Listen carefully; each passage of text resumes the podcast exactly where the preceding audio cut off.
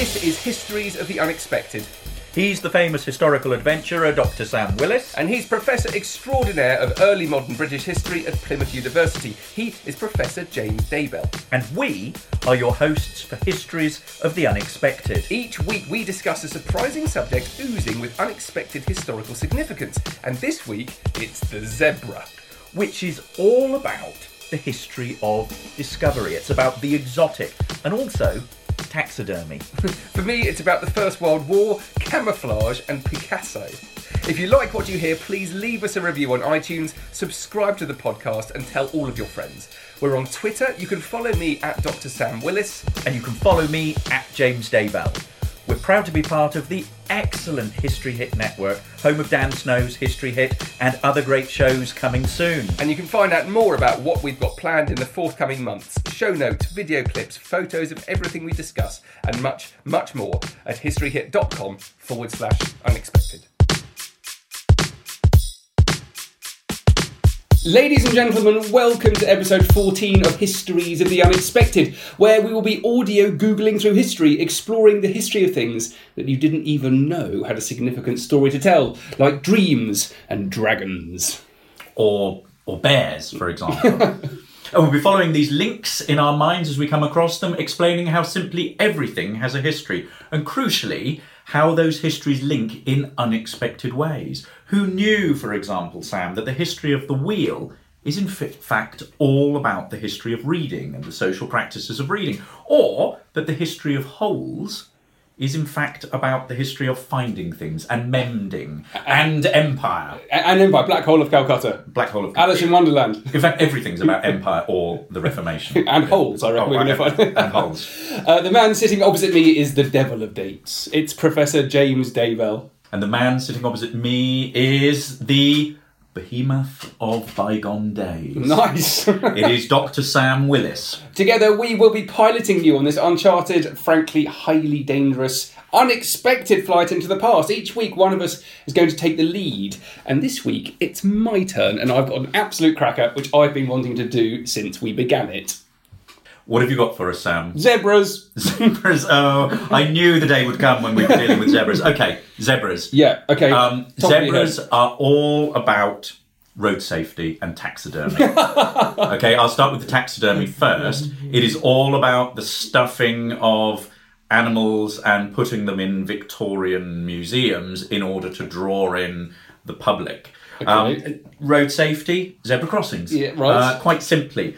Um, but more, more. I mean, it, if we if we think about this more broadly, it is about early encounters with such animals, Yes. such as zebras. So Exploration. you know, exploration. It's about Africa. It's about the domestication of such animals. It's about the importation of animals, putting them in zoos. It's about ecology. It's about the development of menageries. Yeah, the taxidermy is interesting, isn't it? Because if you think of uh, what's the most famous animal, or the most sort of common animal skins, it's probably tigers and zebras, isn't Yeah, it? yeah, and and and the zebra zebra stripes used for design as well. Well, that's where I want to go. Okay. So yeah. Um, I was uh, very interested in, in the history of zebra because it, it, it links to the First World War and to submarines. The first, in how on earth does it link to those two? Um, basically, so uh, during this period in the First World War, um, this is after the Battle of Jutland. So, um, uh, you know, 100 years ago, it's, 19, it's 2016 now, so 1916, the Battle of Jutland was fought. That's why it's in the news at the moment. Um, so after we fight the Germans at Jutland, they don't come out again with their, their massive fleet that stays in the North Sea, and they take to uh, warfare by submarines. So suddenly, the nature and, and shape of the war completely changes, where British merchant seamen have to deal with the underwater threat. Right. So uh, ships are being torpedoed all the time, and they didn't know what to do about it. They completely panicked. And one of the solutions was proposed by a zoologist called John Graham Kerr. John Graham Kerr. Now he studied.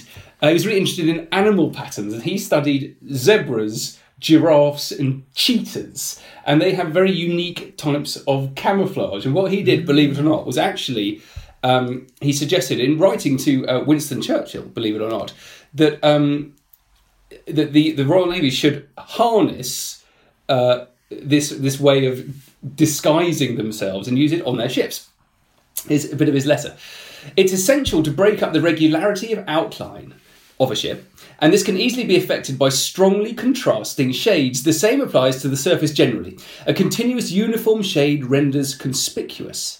This can be counteracted by breaking up the surface by violently contrasting pigments. A giraffe or zebra or jaguar looks extraordinarily conspicuous in a museum, but in nature, when not moving, is wonderfully difficult to pick up especially at twilight. The same principle could be made use of in painting ships. So that was the proposal, and rather wonderfully, it was adopted. Oh my goodness me. So That is describe that. absolutely incredible. Well, it, look, how many ships have we got there? It is. It's it's the side of one ship, but you just, but it's painted in zigzagging stripe, black and white stripe lines, so that you get the sense that there are multiple ships there, that there are different sort of perspectives. So that what would what would appear normally flat and be an easy target to get would presumably just put you off Yeah. completely. That it's is a, it's trompe, incredible. trompe l'oeil. I mean, it's it's it's art art art designed to, to confuse and to, Yeah. to somehow be devious. Um, this bit's interesting. That's a, a fake bow wave. Mm. So um, there are other that that was used a lot in. Um, it's called dazzle camouflage, uh, and so what they do is they break it. It's it, it's not to make it look invisible. The purpose of it was to break up the outline of a ship, so that when uh, German U-boat captains were sighting their prey through periscopes, Yeah. they couldn't quite work out which direction the ship was going, how big the ship was, or or or its course, which made it more difficult to target. So that's an example of um, a black and white uh, zebra stripes, but they did all sorts of other things. Look at this one. Well, it looks like a sort of bizarre worm going along, the zigzag worm going along the side of it. okay, so um, Extraordinary. yeah, um, what, how does that ring a bell in terms of modern art? Yeah, I mean, early twentieth century. Yeah. Because uh, actually, what happened is that the Cubists and people like Picasso got involved and said, actually, we invented this. And so, for a period at the beginning of the 20th century, the um, a number of uh, ships in from navies all over the world were basically painted in the most staggering colours and and patterns. Th- This isn't a. Is this a warship? That's a warship, Yes. yeah. That's a warship. That's a warship, and uh, it looks like it's been painted by Picasso. Yes. Um, so th- what's wonderful about this, of course, is that, is that it was they used nature to affect their ideas of camouflage, and then they, they applied it. But even now, we don't really know if it worked or not. I'm, and I'm imagining now it wouldn't because you'd, you'd simply lock on with a. Yeah, You'd lock on and then you'd press a button and it would something would just sort of automatically blow it up. but what we do know about this, uh, which is where I'm going to go with it in a minute, which is absolutely wonderful, is that the sailors all believed that it worked. Ah. So I, in a while, I'm going to, I think I'm going to talk about the history of clinical trials. So, it, so, so. I was going to say it's a it's it's it's a sort of military placebo. It is. as soon as long as you feel safe, you're not going to leave a leave the ship or desert. So zebras to World War One to placebos. That's my that's that's my zebra. Goodness Zebra me! Good. Are we are we going to come to that in a little bit? We'll come to that in a little bit. Okay, so when I'm thinking of zebras, I'm thinking about the understanding of zebras, the first discovery uh, of zebras. Certainly, certainly the discovery and, and uh, awareness of the zebras in the West, for example. Um, so I suppose what we're what we're thinking of here is um, encounters or interactions with with Africa, citing sort of strange beasts and the description uh, Yeah. of, of such beasts. I've got an So they must come back come very, very early on. it comes pretty. It comes pretty early on. One of the first examples that we have in print is from the late 16th century, and you can see this this example here. It looks a little bit like a sort of um, stripy My Little Pony. It does, yeah. Um, uh, I thought I thought for a moment that this was a unicorn's horn, but in fact I think those are those are ears. But we've got a sort of very sort of a black and white horse striped uh, picture depicted in a in a woodcut Yep. uh, here and then printed, and it appears in a book printed in 1597 entitled "A Report of the Kingdom of Congo, a region of Africa." Uh, and of the countries that border round about the same, besides the description of diverse plants, fishes, beasts, etc. And in this, we have the description of a zebra. And I'll just read you a little tiny extract of this. There breedeth likewise in this country another creature which they call a zebra, commonly found also in certain provinces of Barbary and Africa, which although it be altogether made like a great mule, yet is not a mule indeed, for it beareth young ones. It hath a most singular skin. I mean, that's probably one of the most striking things that we can that we can think about. Um, it is straked with rows of three colours: black, white, and brown bay, about the breadth of three fingers apiece. And so meet again together in a circle, every row with its own colour. And then it goes on to say a little bit more about the head and the mane and the neck.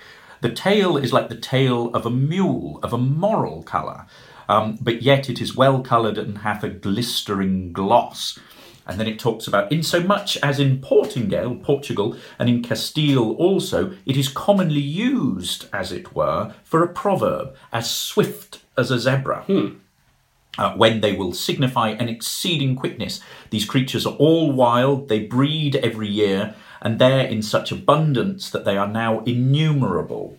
You know, so we're talking about at one time, you know, these wild animals were everywhere. You think about that in relation today, whether whether you know certain um, certain species of zebra are, are protected and are, and are on, on, on the decline. Um, if they were made tame, they would serve to run and draw for the wars and for many other good uses, as well as the best horses that are. So Mother Nature seemeth to have sufficiently provided in every country for the commodity and necessity of the same. So even even in the late 16th century, we're talking about encounters with these. We're also talking about the domesticization. Yeah. And what, what's interesting here, what runs through both our examples, is you're talking about the application for military purposes in terms of the pattern and the stripes. What what they're talking about here is the application for military purposes as well, in order to convey and carry, operate rather like a horse. Yes, yeah, I'm trying to. I mean, there, there's another photograph I came across which was absolutely wonderful, um, which is not what you'd expect. oh my word! We have here a we have here a photograph. This is utterly bizarre. We have a a man um, in a what looks like a pit helmet uh, and leather boots, sitting on a saddle. Uh, Show jumping a zebra, Yes. and the zebra has a has a harness on and reins. It's- it's the, the, the, the picture gets weirder and weirder the more you look at it. The, uh, he's show jumping it over a jump which is supported by two rather unfortunate people, rather than They're having holding. actual supports. There are two, I don't, you know, people who have been made to hold a pole. Goodness me! Um, what I like about this is, is it's um, he looks nervous. He's leaning back a lot, and the the the whole thing looks slightly out of control. And uh, they it it shows people you know trying to harness zebras, trying to uh, make use of them militarily, essentially. Um, they, they were very good because they were um, had kind of natural protection against diseases. Yeah. So if we turn up with horses, which we brought from here, they wouldn't work so much. So they tried to uh, to use them uh, for military purposes. So in, in Africa, they, Yeah, would, yeah. they would they would domesticate them. exactly. Um, so they gave up on that, but then they became. Why, why did they give up on? on Uh, couldn't they, they couldn't do it. They, they found Right. um, they're very difficult to, to train, very to Right. break. They startle very quickly. Right. So actually, they're no good at all. All they're good at are, are looking ridiculous. Yeah. Um, and look, this is a wonderful picture. So um, here we have a uh, a horse and well, it's not it's a horse and trap. It's four zebras in Or zebra. That looks utterly odd. It There's is nothing- utterly utterly odd, um, but very kind of classic Victorian uh, image of um, people in, in relation to the natural world and in relation to um, exotic animals. There was a Yeah. real a real uh, trend for it in the mid Victorian period, and um, this is Lord Rothschild. ah, of, Tring Museum. of Tring. Museum Yeah. So um, very wealthy, very influential man, um, and it was it was a, a matter of, of kind of displaying your interest and passion for the natural world by having a menagerie and. Kangaroos were important in, in that because they looked odd, they looked exotic, and of course, zebras. So it's about having these sort of odd, strange creatures that people could come and look at. I mean, a similar history of, of lions or tigers Hmm. that people would keep. I mean, that the, the history of the zoo or the menagerie goes back has a sort of back to classical antiquity. uh, back to um, ancient Egypt, Mm-hmm. uh, for example. Elizabeth I, you know, had a had a menagerie. Where did she uh, keep it? Was that the Tower would- I think the Tower, yes, yes, and and you can follow this through to. Wasn't she given a polar bear? various Or was Henry zoos. VIII? Someone was given a polar bear.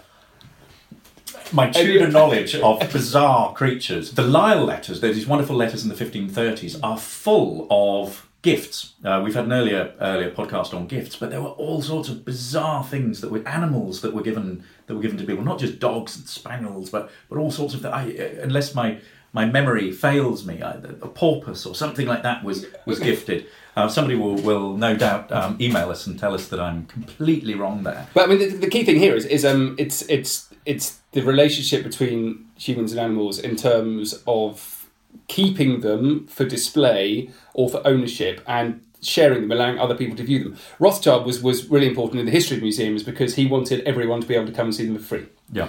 Uh, and uh, this is at the same time, the British Museum was, in theory, open to everyone, but in practice, you couldn't go because it was only open between 10 and 4. So you Most people would be working. most people would be working. Um, so e- even though the ideas behind it were, were good and very open for everyone, it didn't actually work in practice. Is this also about aristocratic eccentricity? yes, as well? absolutely. Yeah, You know, it's about it's about standing out. yeah. It's about having the, something that's bizarre and exotic. I mean, the first zebra that came to England is George III, Okay. I think, uh, which is Queen Charlotte, his wife's zebra, um, which is famously painted uh, by George Stubbs. Um, and I think Famous for his are- horse paintings. famous for his famous for his horse paintings, and we have a, an example of it here, Ah, that's lovely. um, which is in the uh, Yale Centre for British Art. so here. what date's that? Uh, that is about Mid-eighteenth century. Uh, Mid eighteenth century, so seventeen sixty three, Hmm. um, and it was painted for uh, a couple of friends of his, William and John Hunter, who were Scottish uh, anatomists, uh, and it represents uh, one of the first um, zebras brought from South Africa in 1762 by Sir Thomas Adams, uh, who's a naval officer, Mm-hmm. who gives it as a gift to Queen Charlotte. ah, Uh, and it went into the menagerie at Buckingham Palace. Again, we're back to our themes about gifts. Yeah. You know, what, what does it mean to give somebody a gift of a zebra? I mean, that suddenly um, something struck me there about someone. Um, yes, um, so thirty uh, mid mid thirteenth century Chinese voyages. They get a giraffe, and from Africa, and then they bring it back to China. They actually managed to get a giraffe on a ship and then sail it all the way back because no one had ever seen a giraffe. They had no idea what it was doing. So uh, that's the same principle, and it's obviously obviously um, you know a very common one. Which brings us to the stuffing Ha! of zebras. Okay. uh, and Tring Museum, uh, which is Rothschild's museum, has a hybrid zebra horse foal um, that is that is stuffed and that is available to be viewed by all. And it is about it's about the sort of spectacle of these of these items. Um, our local museum in Exeter, Ram, uh, has a giraffe, stuffed giraffe, and there was a time when every museum in the country had these had these kinds of things.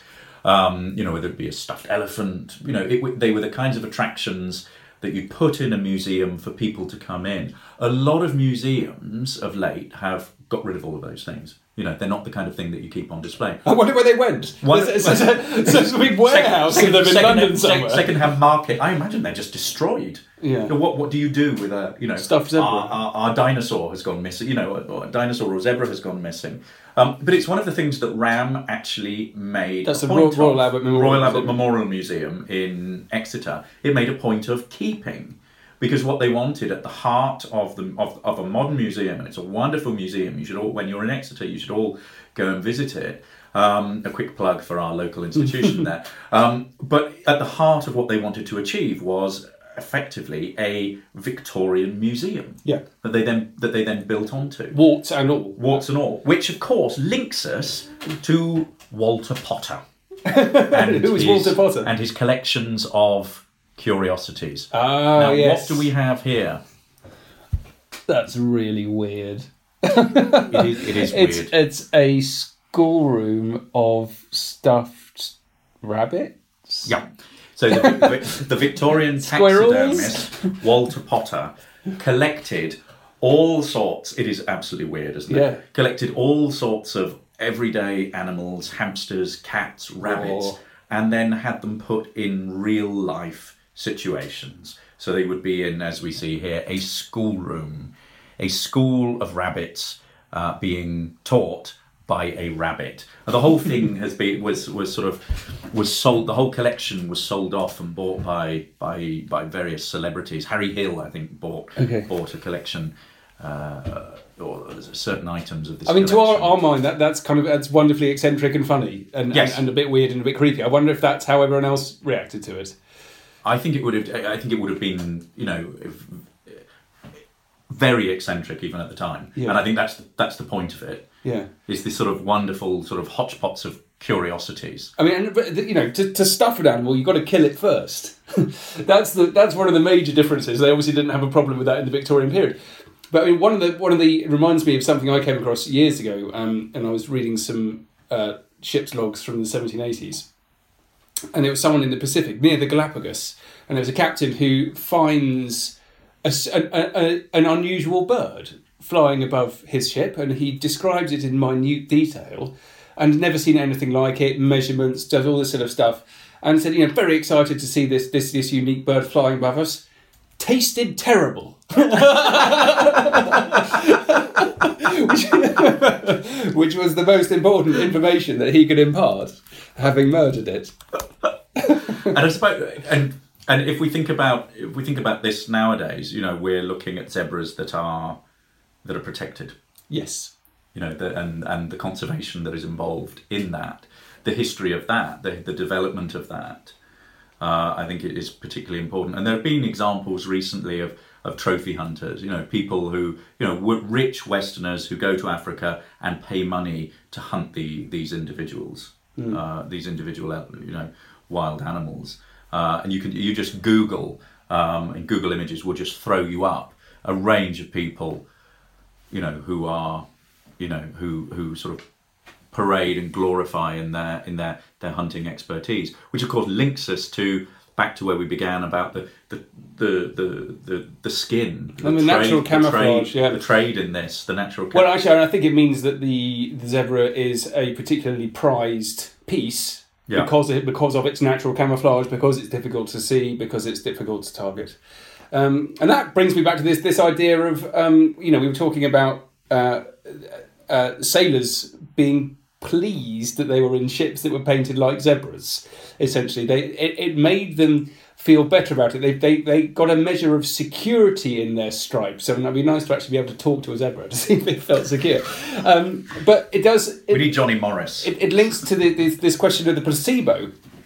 Of course, now the placebo is something which has a wonderfully long history, and it's basically it's a it's it's a a a, a medicine that isn't a medicine that makes you feel better because you've taken it. Um, which links us to the question of clinical trials, because with cl- proper clinical trials, modern clinical trials, you have to have a control group, yes, and the control group is often given a placebo, or you know, there's some way of working out whether the whether the medicine that you're giving a group of people actually works. And um, this this whole question of um, of, of I don't know human experiment experimentation, placebos has got a, a really important history. And I I remember reading Pepys's diary a long time ago, and he has a wonderful quote where he um here we are. Samuel Pepys documents an experiment involving a paid subject. This is the first recorded example of a of a of a, a paid subject being used in a medical experiment. This is in 1667. Uh, he noted that the local college had hired a poor and debauched man to have some sheep blood let into his body. oh, grim. So, really grim, really grim. Which, of course, I mean, there's no connection here at all. But back to, back to where we, which is one of the one of the quirks of, of, of unexpected histories. The other route that we can take this down is, of course, road safety Okay. and the use. You know, again, we've got the use of the zebra crossing Yeah. um, and the the importance of the, I suppose, the clearness, the clarity of it, the, the visibility of it, to actually mark mark out where people should cross roads, which of course is connected to That's the opposite of rise of the rise of the of the of the car of transport, Mm. um, Tarmac. and- tarmac, and this is sort of I suppose post post World War 2 Mm-hmm. You know, we're looking at sort of 19, 1940s here. And the and the design of the of the zebra crossing, and probably the most famous zebra crossing in history the Beatles. is Yeah. the Beatles and Abbey Road. Yes, there they are striding across it. one of the greatest uh, Beatles albums. Do you know what? I'm just looking at that now, and it's a really odd zebra crossing. Is that a strange photograph of it? It looks like I think they've marked it in. It looks like a, almost like a keyboard, doesn't it? Piano keyboard, Ah, yeah, almost. So there we go. Well, um, that was a romp through history. We've done Zebras to the Beatles via taxidermy And placebos. placebos, absolutely extra, and menageries and menageries and and stuffed- eccentricity stuffed rats, Yes. stuffed rabbits, stuffed cats, and camouflage and U-boats. and a hybrid zebra horse foal. I, I knew zebras was worth doing. This is was. this is this is proof that the zebra is a door into history. We were there quite simply riding by the seat of our a pants throughout stripy, stripy door into history that we didn't know anything about. Uh, ladies and gentlemen, thank you very much for listening. As always, you're the most important member of this podcast, so please get in touch with your wonderful zebra related stories. I'm sure you've got lots of them. Um, and also with suggestions for future podcasts. But that's all for now, so thank you very much. Bye. Bye.